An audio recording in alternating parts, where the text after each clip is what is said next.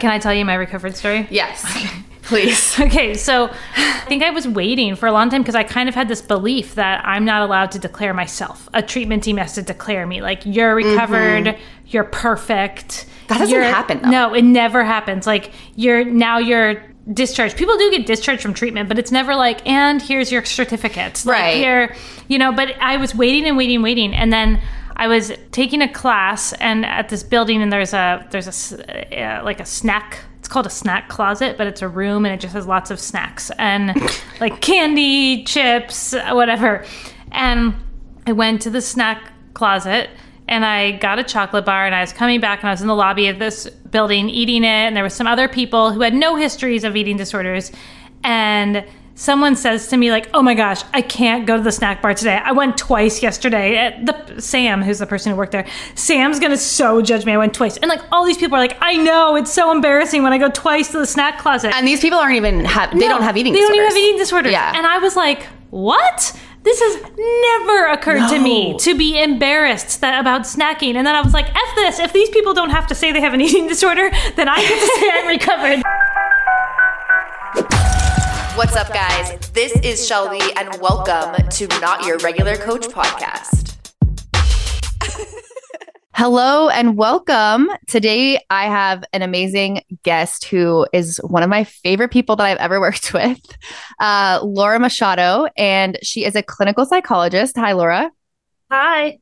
And I really wanted to interview you mainly because, like I said, so we've worked together on some uh, some cases, and I really like the way that you think and the way that you do things. I feel like if I were to be a therapist or like a psychologist, I would be kind of like you, which is really interesting. Um, because I always say like I can't picture myself being one because I feel like I would get in trouble. So um, I don't know. I just I love like your philosophy and how it's a little bit different. So, if you real quick again, you don't have to kind of go into your life story, but if you want to go into just like introducing yourself a little bit and kind of how you got to where you are um, today, uh, that would be amazing.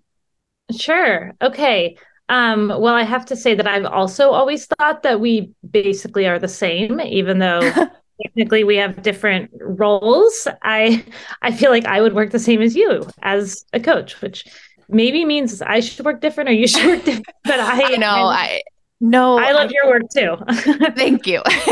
Um, okay so let's see how i got to where i am today. So i'm a licensed clinical psychologist that went into graduate school with the goal of wanting to help treat individuals with eating disorders, but also influence the larger field. And so I think some people go into graduate school, you know, that they enjoy psychology, they find it interesting, and then they'll decide if they have a specialization later.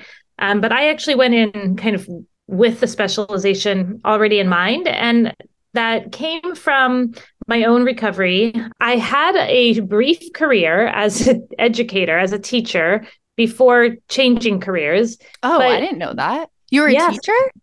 yes. After recovery? Down. Um, well, I was working on recovering while while I I was not yet recovered, but I had yes, I was working on recovering while I was also a teacher.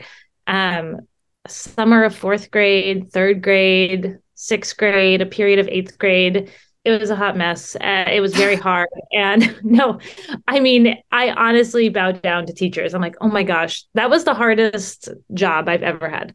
You think but it's harder than working with eating disorders? I do, but it's oh. because it's it's because I'm bad at classroom management or in order to be effective at classroom management, I had to be some person that wasn't me.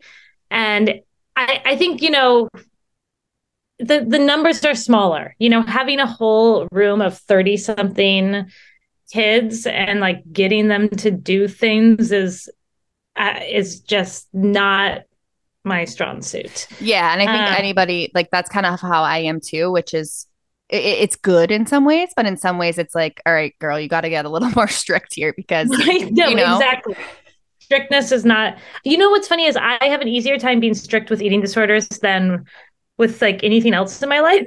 And I think it's because I think it's because I just have such conviction that it's um, usually needed. But anyway, during that time that I was teaching, because of going through my own recovery process, I I was really young. I was like 22 when I started, 23, and I like would just got out of college and third graders were just opening bags of Cheetos, eating them in my class. It didn't even occur to me that you're not supposed to let them do that. I was like, I don't know. I, I that's they're they're hungry. They're eating. Like, oh, right. I need to have some order in this classroom.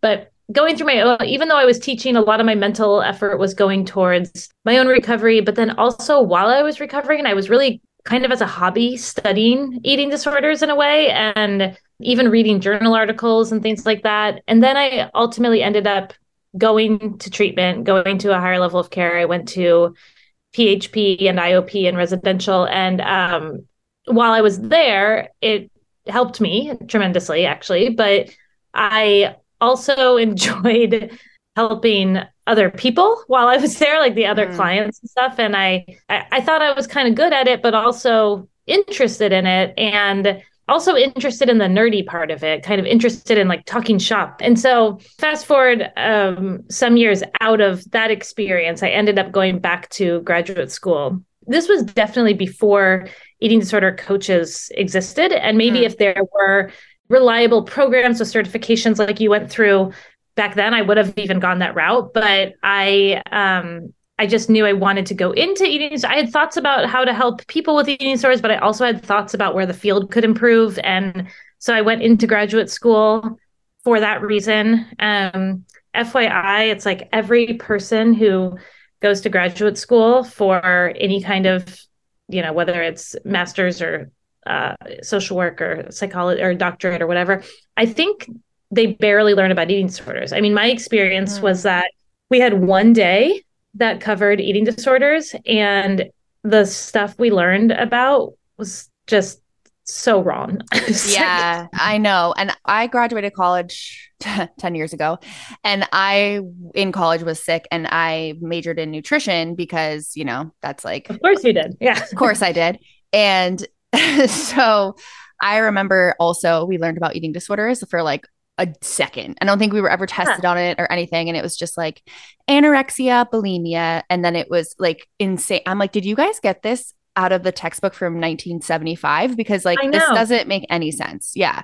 Yes, it's crazy. I, I, it's really great. I even can't, I, I will never forget this one quote. I, I won't throw my professor under the boat. I won't, I heard bus or I won't say her name, but I, the boat, yeah. I um I remember this quote. She said, anorexia is about the anorexic wanting to metaphorically kill her mother. And I was like, what are you talking about? What? yeah, I don't even know what it means, first of all. And as if that was supposed to be a useful piece of information. It's just, it was, it was bad. Right. Um, maybe my fourth year in grad school or something, I I did approach a professor who allowed me to co-design with her an elective on eating disorders. So we did. I then kind of took, but also sort of designed this elective on eating disorders that some people could take, and it was up to date on, you know, what the actual field was saying and what the actual research was saying. But that was an elective, so only only some people got to take it. Um, but yeah, that's and, crazy because well first of all there's there are a lot more people that have eating disorders than most people expect or think about. Yeah. And the fact that like the people treating them. So i guess my my question is then how do you quote unquote specialize in eating disorders? Like do you just do that on your own or like because so, as far as i know there's no like necessarily schooling on like just eating disorders right? No and this is no there, there's not. This is kind of scary is that anyone can write on their website or business card or whatever that they specialize in eating disorders and you know anyone can say that. And there's no way to actually know what that means. I think no one leaves graduate school with the ability to specialize in eating disorders because of graduate school like my experience is that people know what they know about eating disorders because they have sought out information on their own whether that's trainings um, work experience, like work experience in treatment centers, um, or just keeping up on reading, like reading reading the research or reading books that are coming out. But a lot of it has to be self-driven. I mean, okay, so I should say that there is technically um, you can be a certified eating disorder specialist as a therapist or a certified eating disorder registered dietitian. Okay. And that is through IAEDP, I think, the International Association of Eating Disorder Professionals. And I never did that actually because it came out after I was already practicing. Mm-hmm. And I was like, oh, I, or after, so I was already practicing under supervision towards the end of my graduate school years. And I remember thinking, like, oh, yeah, of course I'll go get that to make me even more official.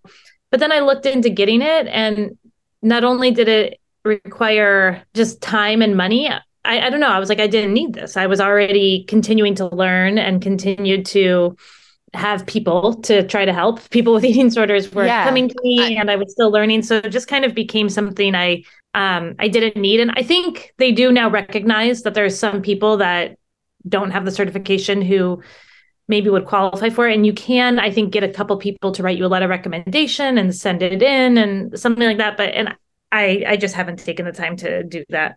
Well, so here's the thing is for me, I mean, obviously I didn't even really I didn't go to school on this. So it's like I think that the most important thing is lived experience and then also practicing so for like for example in the beginning of when i first started i didn't know there was a lot of things about eating disorders i didn't even know and i had an eating disorder for like a long time yeah.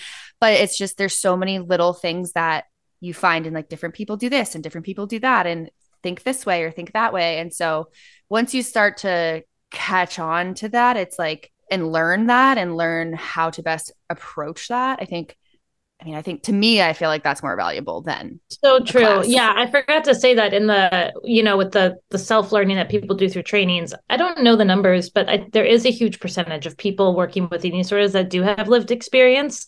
That's thankfully not as taboo to say anymore. But even mm-hmm. ten years ago, I feel like that was sort of hush hush. Um, like don't admit to that or something. Would you uh, say it? Have you always said it? No, I haven't always said it. I've always said okay. it to my clients. I've never not said it to my clients.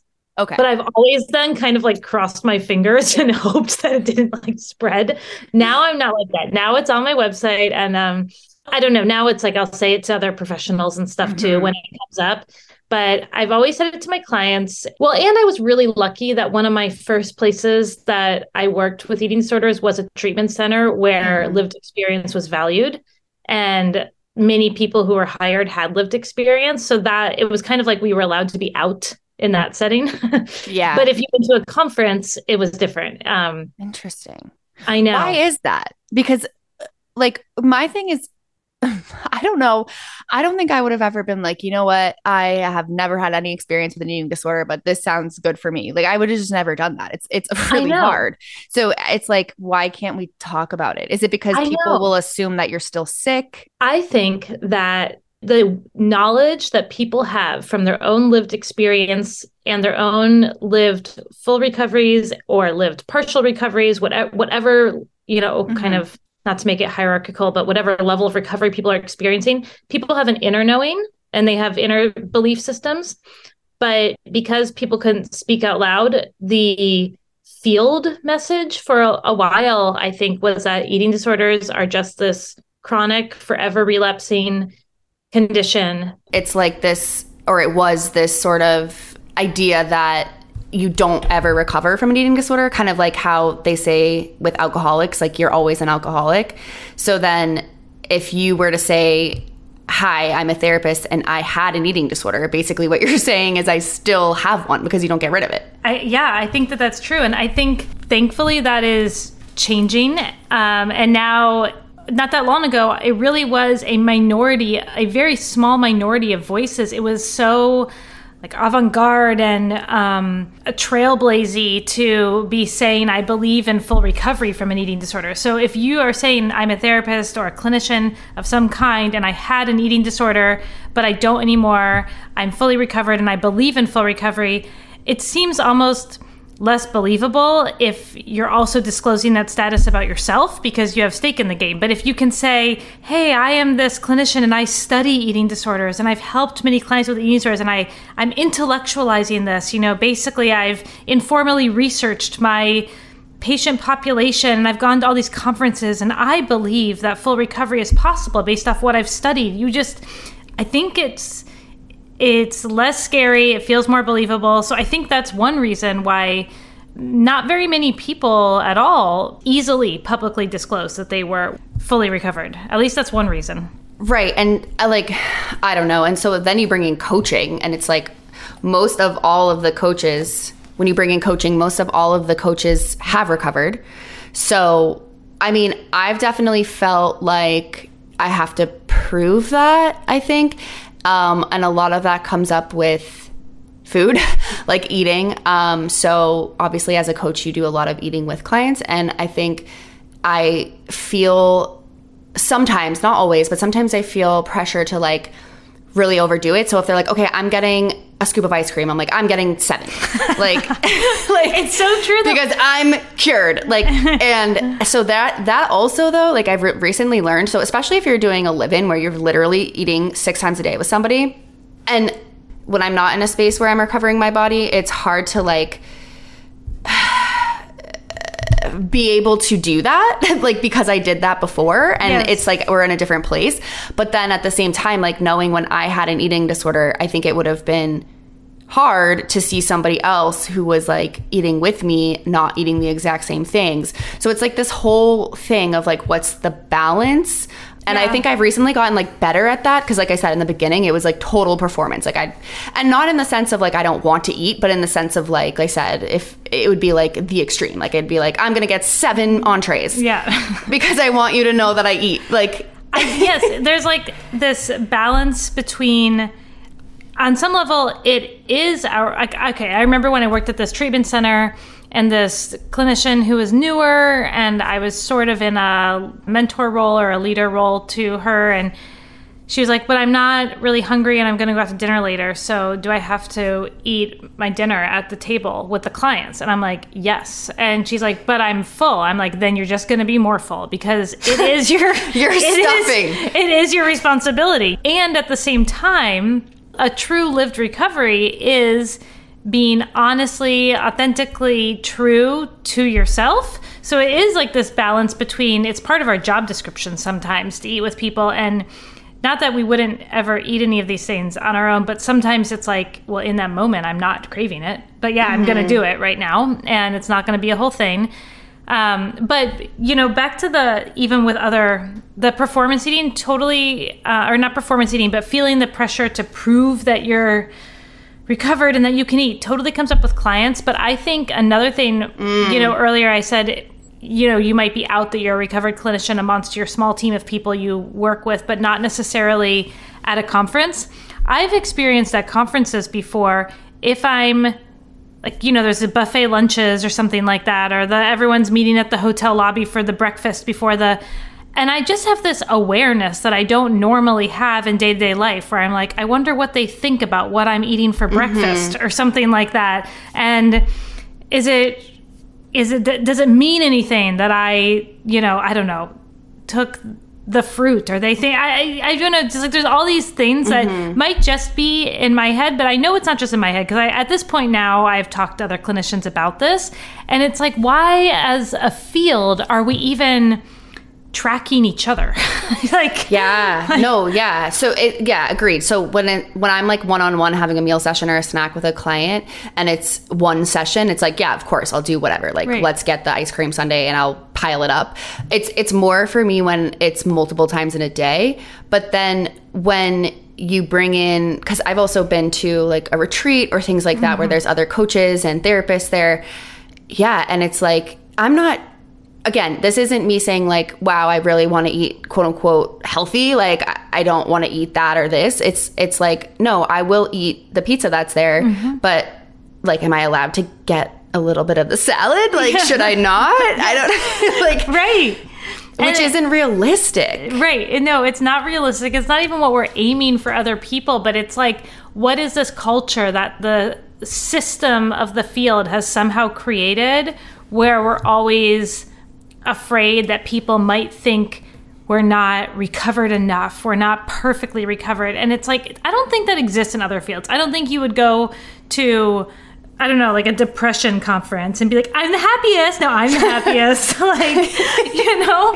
And I, there is something, and I do think it's, I actually think it's because there's a lot of people with lived experience in this field and all the traits that go along with eating disorders like they still go along with recovery too. Like the peep the perfectionism and the attention to detail and the just ability to attend to a goal all those sorts of things it's like they still exist in recovered people as well. And so then it's you bring these people all together and it somehow in this sort of like unconscious system dynamic there's this hard to describe feeling in the air of kind of competitiveness or insecurity or um, and none of that needs to be there and i think the people who have been in the field for longer i think the longer you're in the field because certainly i've I don't know if I'm like considered a veteran, but it's been over 10 years. And at this point, I'm more comfortable. And I'm like, well, maybe someone will think something about the fact that I, they saw me eat an apple. I don't know. and like, if they do, oh well. But then earlier in the field, there is this weird feeling of why are we tracking each other? Why can't why can't we everyone just relax? yeah, and uh, so I'm going to flip this as like being the client or being in treatment because obviously everyone listening is like, I don't care about you guys. Right. Um, but I no, but so same though, same thing, right? So I so as a coach, obviously I've taken groups out. So I've taken girls mm-hmm. that know each other and girls that don't know each other. I then it's like this whole thing. I notice the tension. So most obviously the people that I take out are all like within the same part of recovery. Mm-hmm. Like I wouldn't take somebody right out of res and then someone who's like been out of IOP for three months. Mm-hmm. Um, so they're like kind of all in the same spot, but you can tell that they're so stressed out because they're like scared mm-hmm. because it's like, okay, I'm already scared to challenge this meal or whatever it may be. And now I don't want to trigger this other person. Mm-hmm. I am triggered by this other person. Mm-hmm. Uh, like, and I mean, in recovery, it makes sense. But the more that I think about this, like, I love I don't know, the more that I think about that, and I've totally switched topics now, is like it's really hard to have a group together of people trying to figure it out, especially actively in the eating disorder. And so then if you think about that as like people who have recovered and especially when people know that you've recovered, it's like that pressure doesn't really go away. So it's like then you get to a place where you're like, well, am I ever a normal eater? Like, do mm-hmm. I think about this for the rest of my life every single time when I'm around somebody? It's like this whole thing that's complicated, but I feel like it doesn't need to be that complicated. Yeah. It, it doesn't. When you think about the groups of clients, there's so many times I've had conversations where one client's like, but her meal plan, like, she doesn't have to have this extra thing. And she was able to, like, you know, why am I, quote unquote, like getting in trouble for ordering, uh, I don't know, a burrito. I don't know. No one's in trouble for a burrito. Maybe you did something weird with the burrito. Maybe you like got it wrapped in lettuce. I don't know what you did, but like, why am I in trouble? That that girl did. It's like, oh my gosh, stop. None of it matters. Everyone is doing their own thing, and something that is an eating disorder behavior for one person might not be an eating disorder behavior for another person, because some eating disorder behaviors are blatantly obvious eating disorder behaviors. You know, they're just there are certain behaviors that are blatantly never normal, mm-hmm. but there are other things where it really depends on your mindset. And at some point, you have to trust the person to to declare their own mindset. Mm-hmm. Do you know what I mean? I think I just switched topics again, but no. well, there's like so many spin-offs of this because then it's like I was just talking to someone about this earlier, literally in a session, and she was like, "How do I know when I'm recovered?" And I was like, "Uh, I that's a good question. I was like, I think for me, like what I would say the main sign or whatever is, is that sometimes I'm too honest with people. Like I'll be like, yeah, I had a really bad body image day yesterday, like, or today I am. And so because it kind of normalizes it, like that's just true. But even in like the worst of those times, I would never ever be like, you know what, I think I'm gonna go back because Same. that sounds like what I should do. I would literally, I don't think there's anything that could happen to me that would make me be like, yeah, I'm going back. Like, Same. and I can't even picture it. I'm at the point now where I'm like, wait, what? what? Like, how did I, what? Like, I know. People do that? Actually, I, okay, that, well, that makes me think of two things. I want to tell you the story of when I was like, F this, I'm calling myself recovered. Like, this is ridiculous. Um, I'll tell you that story, but I also wanted to say that sometimes I do feel like the more, re- the longer I've been recovered, maybe the worst of a clinician I am. This is great marketing. Um, because people will say things like, I hate my body. And I'm like, What? what? Yeah. Like, uh, I'm sorry, you live in your body. You. I'm sorry. What? Like, I'm just like how. I, whereas it used to be so much closer. Like, I remember exactly how to think that way and why you would think that way.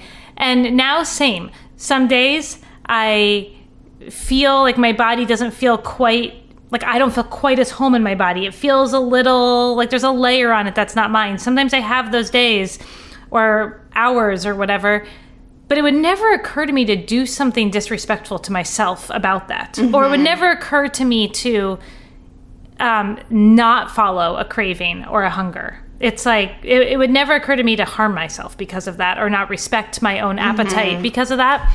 Um, but can I tell you my recovered story? Yes. Please. Okay, so I think I was waiting for a long time because I kind of had this belief that I'm not allowed to declare myself. A treatment team has to declare me like you're recovered, you're perfect. Mm-hmm. That doesn't you're- happen, though. No, it never happens. Like you're now you're discharged. People do get discharged from treatment, but it's never like and here's your certificate. Like, Right. Here, you know. But I was waiting and waiting, and waiting, and then I was taking a class and at this building and there's a there's a, uh, like a snack it's called a snack closet but it's a room and it just has lots of snacks and like candy chips whatever. And i went to the snack closet and i got a chocolate bar and i was coming back and i was in the lobby of this building eating it and there was some other people who had no histories of eating disorders.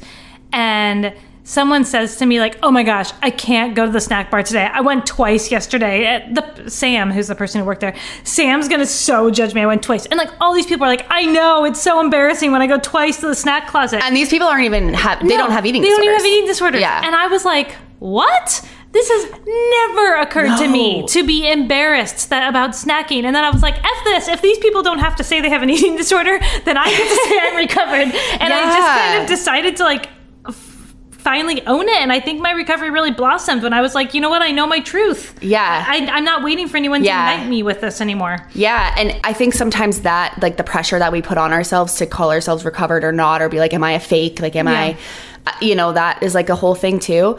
And then actually, on the other side of recovery, my eating is more normal than like my friends that never had an eating A disorder. hundred percent. Like, they're like, oh my god, keto! Like I'm going to do this, I'm going to do that, and like no, they don't have an eating disorder, but but their relationship with food isn't Yes. good. No. and I would say like I really, and this isn't me being like, wow, I'm so amazing, because obviously I still have like my thoughts and stuff, but. I, I don't even have to think about it anymore of like okay well i ate vegetables today so now i should eat pizza and like okay well i ate pizza today so now i should eat vegetables tomorrow like Right, that doesn't even occur to me No, same. I, I do think actually, I truly, I actually say this all the time, but I do think that when you recover from an eating disorder, you end up with a better relationship with food and body, which might mean that you have bad body image days, but you never have body disrespect. Like, and you never hate yourself because you hate your body. Or, and, and hate would never be the word you would use. Anyway, I do think you end up with better um, relationship to food and body than the vast majority of people who never necessarily had a diagnosis as a result of you know they never maybe they never had an eating disorder but they certainly don't have an an ease with um with eating. Actually this is like this is like okay, I I definitely share too much sometimes too. Here's one of these things where maybe I should not share this but whatever I- Uh, that's literally my whole job so. Same, same. Um, um, and yeah, there. Quick, if anyone is watching the TV show Shrinking, I've only seen one episode, so if this makes me look terrible, if you've seen more episodes, I take that it back. that's worse I take it back. But I feel like the, the therapist that's like a little more unique, I would say. I'm like, oh, that's me. Um, okay, anyway, what I was going to say was I had a friend who was like, I'm going to do whole 30. And at this, but I had a certain point in recovery, which was like many, many years, where I'm like, I hate diets. In fact, when I stand in a checkout line, I'm gonna, I literally used to do this. I'm turning around all the magazines. So no Oh. one even, I was like really hardcore. Like, no one is gonna be exposed to this crap. Which is really interesting because weren't you like a really hard client? Like Yes. you weren't like, wow, I really want recovery. This no, is so great. I was a hard client. I, it, it took a while for and and I was like, I turned it around and I was like, I hate diets. Oh my gosh, if you're doing Whole 30, I judge you. You basically have an undiagnosed eating disorder. Like I was really, um, like that. And then as I got far enough in recovery, I was like, you know what? Some people are doing Whole 30 and they don't have an eating disorder. And then I even got far enough where I actually said this. Just don't judge me until I finish the story. I was like, that could be fun. Like I didn't I didn't even think that I would fall into an eating disorder. I didn't think that I would like it, but it was more like I like random little goals. Okay, I'll do it with you. Okay, I didn't even know what Whole 30 was when I said this. And then I was like, sure, I'll do it. And then I Google and I was I was reading what it entails. Like all the rules. Yeah, and I was like, well, I'll do it, but I'm gonna eat ice cream. Well, I'm still putting half and half in my coffee. Well, I'm gonna have rice. I don't know. Maybe you can have rice on Whole 30. I don't even Yeah. know. I was doing it, and then I read all the rules. I'm like, well, I'm not doing this. Like that. What? Well, you were like, so I kind of already do like just like- normal life. Like I I, like, the I- things that I won't do on this list, if I take them off, then basically I'm just doing Yeah. what I already do. I was like- sometimes I eat olive oil, but like Like- sometimes I eat cheese. Like I don't. I don't know. I was like, yeah, that sounds cool. Okay, I'll do it. And then I read the Whole 30, and I was like, oh no, I sorry, I can't do that. But it's like it's like this inability to go back, like you were saying, like you would never No, I do can't keto imagine. anymore. Like I would never do that stuff. I can't. I, I can't imagine that because I think also it's, it was literally traumatizing to like Mhm. be No, it's a trauma to have an eating disorder. Yeah. and then you have to recover from it. and then and that's trauma and Yeah. then you're like i never want to do that again like if you think of a really if there's another like really traumatic experience or even if it's not anything like some Mm-hmm. kind of something that was really uncomfortable why would you ever be like you know what let's do it again Right, like exactly. you you just exactly. I think my fact that for a split second I was like, all right, sure, I'll do that. I think that was like I just forgot what that entails, and like then you're I like look- i'm a normal person And then I looked at it and I'm like, oh, but I won't do that actually. But speaking of the trauma, I almost every client I've had has this experience where once they're far enough in recovery, they have a real desire to just tell you like the worst.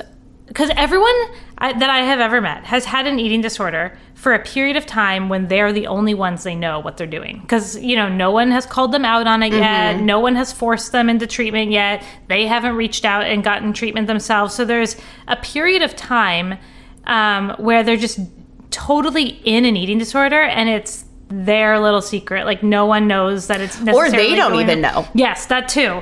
Totally. And then they, th- yes. And some people, like I've had, you know, teens where that really only goes on for a relatively short ish amount of time before someone pounces. But then, but I've had people where that's like actually been their truth for years. And regardless of how long or short it was, there becomes this time in recovery where people really want to tell you like how bad it was. And I feel like that is because having an eating disorder is a trauma. Mm-hmm. And then they need to be, a- they, they comes a time when they want to tell their story. Mm-hmm. Even not necessarily publicly, but like they want to tell their story. And that's, I think that's because it's a trauma. Yeah, I mean, think about how many. uh, There's so much, and then, and then I mean, even for teenagers, like there's it's different. I feel for obviously it's different for teenagers and adults, and then the, because now we with teenagers or you know in some cases now we have trauma with our family mm-hmm. trauma like we're fighting in the kitchen especially fbt Yes. like i i remember when i first heard of fbt this was like a couple years ago i was like oh yeah like that makes sense it's kind of like treatment at home mm-hmm. I'm sorry for anyone who's listening to this that loves FBT. I genuinely can't tell you one time I think it ever went well. They, well, I have nuance to that, which is I think we don't know because all the people that end up with us are the people that are like, this is Didn't work. the horror that I went through. That's true. and then it didn't work so now i need to recover in a different way but there are there, there I think the younger, the yeah. better. yes Yeah. Uh, there might be people for whom it works and then just life goes on and we just we don't know about those people. Yeah, we don't, we don't get those. they don't we don't get them yeah. Because here's the thing i actually have had clients for whom they've had the what the research would deem them an fbt success. And what i mean by that is they have recovered um, as far as we can tell behaviorally cognitively like psychologically their re- their family relationship is not like torn apart and terrible. And they've held this type of recovery for a couple of years sometimes even more and so it seems like okay well fbt worked and then I have a large, I have a lot of people in this boat where then they get to be young adult or they go to college and they relapse. Yes, that's what happened to me. Yeah, and well, like in the FBT research, no one is tracking like After. what percentage of the people for whom it worked did it not stay working. Right, because well, so I FBT'd myself when I was in college because I was like, okay, I, I literally I- like I need to go to college. I need to graduate Yeah, college. That yeah. was a huge thing. So I just made myself food and ate it in Yeah. like a meal plan, and then come out of college and I'm like, oh, it's just all happening again. Yeah. And I think because I didn't have, like, it was The reason? yeah, I didn't have a reason. I didn't like do anything else besides eat. And like mm-hmm. I just I don't know, like I feel like that's a whole and especially I know we've talked about this a bunch, but I think the ages of like 18 to 20 something, like mid 20s, that's a really hard age because you're mm-hmm. not a kid, but you are kind of because like you mm-hmm. live at home or you're in college and you want to get out of like you want to mm-hmm. do college. So you're like okay whatever i'll just do what i have to do and i'm going to get through college. And then you're like oh well, i'm recovered because now i don't care what i eat. But it's like so much deeper than that that it comes back up. So it's like almost like a band-aid Yeah. Yeah, I had that experience too where like I did well enough in order to have my first job and then I quit my first job and then I was like, "Oh, there's no point for doing well anymore." so I guess I just won't. no but that oh my god like do you know how many times a day i hear that like well it's just not worth it like i just what's the point? point and But it's like if that if the eating disorder is easier for you than the not eating disorder, like that's a problem. right? yeah and that's it that's like we need to really work on things outside of this Yes, and like life and yeah and and this is just kind of a distraction of that but yeah i mean so many people say that they're like i don't i mean it I, tr- or or i tried it for like Mm-hmm. a month and i hate it Everyone says that. and I can't change my like I can't deal with my body and I get that like 100% it's literally literally your worst nightmare happening when your body is changing changing and that is literally why you have well one of the reasons why you have continued to hurt yourself because you don't want that to happen so now it's happening and you're like oh my god Well, getting better feels bad because there's no I, I've never met anyone for whom at some point in the getting better process there's like the triple lose of recovery. Like recovery doesn't feel good. No. It, you just feel badly about yourself, about just it just doesn't feel good. The recovery behaviors do not feel good. But at the same time, sometimes eating disorder behaviors for some people have stopped feeling good either. yes And then there is a period of that Yes. and then you're like what do I do now what? where Recovery do I go feels bad. The eating disorder feels bad. Or and then sometimes there's like a third way that this all it sucks, which is maybe someone has enough like intellectualized insight to know that they don't want to do the eating disorder anymore and they do want to recover, but then they're like judging themselves that they don't want to recover. They're judging themselves that this they're not they'll be like I'm not trying hard enough or um yeah, I'm not trying hard enough or I I guess I'm not motivated, so that's a problem. So it's like this everything feels or bad. it's not for me Yeah, they judge their own they judge their own process. The recovery feels bad and the eating disorder feels bad. And it's like, well then what? Yeah, that's why it's so hard to get better because everybody inevitably gets into that into that space because like again, you are doing everything you just fought to not do and now you're like there's also like identity crisis Yes. and and not knowing anything about yourself besides that and being known for that even if it's good or like, Like if, if this- positive or negative um All the secondary. so it's just gains. hard it's like it's it's like okay well this is too much. So i'm going to go back to what i know. And i think that's why it's really hard to get over that like period of time. That that's the honestly i think that's the hardest period of I think that is the hardest period of time, and usually for people with an eating disorder, the initial period feels good. So Yes. now you're in this bad period of time, and but you have previously experienced the learning of an eating disorder is it's possible for it to feel good. It's po- so you just, I'll just go back and keep trying that over and over again. But either it has stopped feeling good, or your biology is winning out, and you just can't quite do the same behaviors that you used to do. Yes, and and also this is another thing that I realized with teenagers too, um, or or kids that get sick when they're younger. Mm-hmm. That is like really hard because now you're comparing your 20 year old body weight to Oh, your yeah. 13 year old. Yes. And you don't understand. Like, I, it's like you do understand because, I mean, I think people with eating disorders are really smart. They understand people grow. like, you know that, but you're like constantly trying to get back to where you were when you started. Mm-hmm. And I know for me, like, like you said, there is this like wow magical period of why didn't I always do this? like, this isn't bad. This isn't so bad. I mean, yeah, there's some things that aren't great, but It's making me feel. how have I? Yeah, it's making me feel better about myself. Like, how have I not been doing this all along? And so you keep that feeling, and then you think that you can always get back to that feeling or back to that body, back to that weight, and it's like you're just fighting for something for the Yeah. rest of your life that you can't get. Yes, it's um, it's a little weird, but if you think of um, an eating disorder as if people have a backpack on their back and there's all these different tools in it, they take the restriction shovel out and they're just like.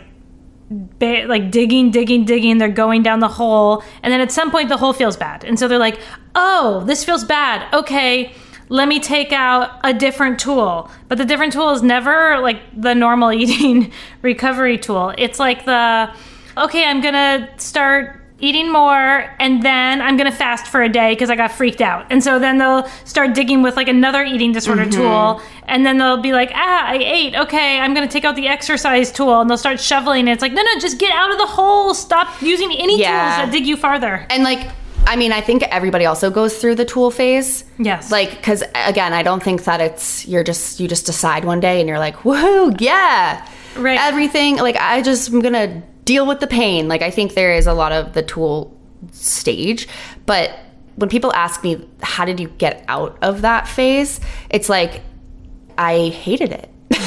Every single day was terrible. I was crying. I was on the floor, like wanting to do this, that, or the other, and I couldn't. Um, or, you know, maybe sometimes like there were slips, whatever, but then I had to get back to being like, okay, no, we're not doing that. And for me, and this is not speaking to everybody, but personally, I think that period of time is like if you can power through it, like I really had to really get myself together to power through it for me if if i really was like okay i'm not i'm not going to do this i'm not going to do that i'm really going to try and i'm really going to be uncomfortable like that didn't last for years No, it, it, it can last for years if people keep dabbling in it and then running back to the sort of then dabbling again. It's like, no, if you don't run back to the sort disorder in between as often as possible, right It will because be so much inevitably shorter. something will yeah and that's hard because who wants to do that Everyone also says that body image recovery comes last, and I think that is maybe um, true for a lot of people. But I think that something that helped me tolerate that the you know the terrible like triple lose section of recovery was I. This wouldn't, I guess, be true if you were recovering when you were, I don't know, like 11 years old or pre puberty or something.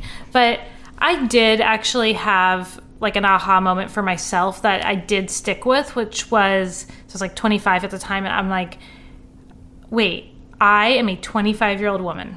That in my mind, now that seems very little, but in my mind, that seems like you're old like I'm old, like adult woman, like I have an adult woman body, and uh, it's a an adult woman body is what I'm supposed to have. And I did make even that doesn't necessarily make me like comfortable in it, but it did make the shift of realizing that's what's supposed to happen. I'm not supposed to be um 13 yeah, exactly, exactly. how old were you when you recovered 25. i was 25 too Yeah. and i think isn't there like a study that says 25 is like the second There's um, I don't know what the study is, but some there. I mean, I definitely did not have spontaneous remission. Like I had, uh, I worked at it and I had treatment for it. But there is in the literature out there this thing where it's like at 25 years old, there's some, sometimes there's spontaneous remission. Like people who have struggled even since they were 13 or something, they just it just suddenly recovery becomes easier. And I mean, I would say 25 was when I really started to make progress. And like the year of 26 was like I really cemented the recovery kind of. And I always tell people like recovery takes a long time, but once you get traction, it doesn't take that long. And I feel like that's when I got traction finally. you have to get the traction Yeah. and that's what's going to keep you going through um, but yeah there is something about that and so that's why when i work with teenagers i'm like don't do this I until know. you're 25 I know. like they're so like I want you to go to college. I want you to do these things. I mean, because there are so many things that I didn't have. And so that's a whole nother thing about mm-hmm. I think why I'm here and I act like I'm 22 because I didn't have those years. Like those years mm-hmm. were not they, Yeah. they didn't exist. Yeah. And so then technically if you go from 17 to 25 like you're really not 25 No, because right. your It's your true. whole life and your whole world has been revolving around this instead of like social and growing and learning things and being able to handle conflict and Yeah. like and so I'm always like no no like like we gotta go we I gotta know. do this I know. I I don't want you to be that and like um but I know obviously that's not necessarily realistic and there's also s- again like when you were talking about the body changes I think that is true about like okay I'm not supposed to look like this but then this is where eating disorders are so complicated because you can have a population of people that are like that's the last thing that I ever want in my entire life like I don't want that ever Right. and so it's like that's why they're so unique Yeah. and and that's why we'll we'll leave on this note and then we'll come back. I think that is why we need work in this field because there is no prescription of like this works for you that's going to work for you. This works for you that's going to work for you. I, I i have not yet seen one case where i have done the exact same thing and it's been what they needed. So true. it's so so different and that's why it's so hard.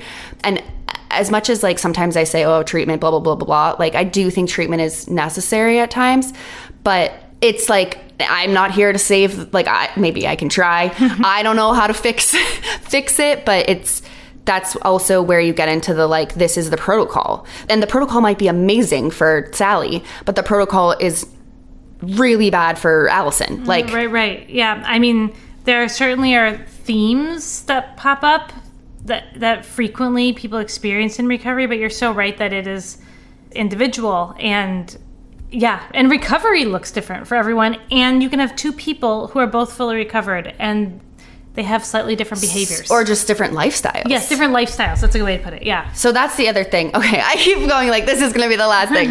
this is going to be the last thing. That's another thing I want to talk about especially because of the listeners being younger is recovery online and what that looks Ooh, like. yeah. Recovery online I think there's some great great great things about it and some amazing eh, some ama- amazing people out there that are doing amazing things, but there's also this like toxic positivity of like And perfectionism. yeah perfectionism of like oh well you're upset about your like whatever you're upset about this part of your body well i'm not Yeah. it's like we go back to where we started with the we go- salad uh, yeah, exactly. We go back to the fact that at the end of the day, no one can know your truth except for you.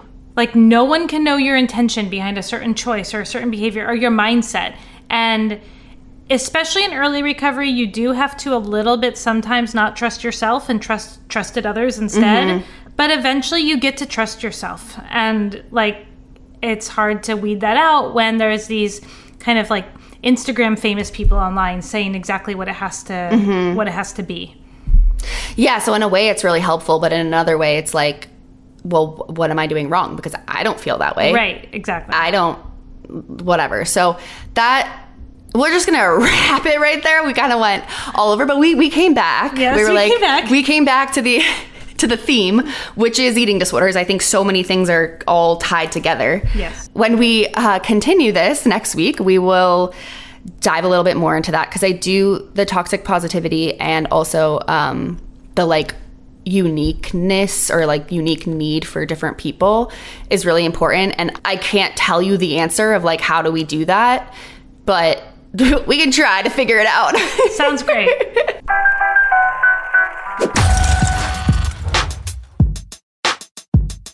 Not your regular coach podcast.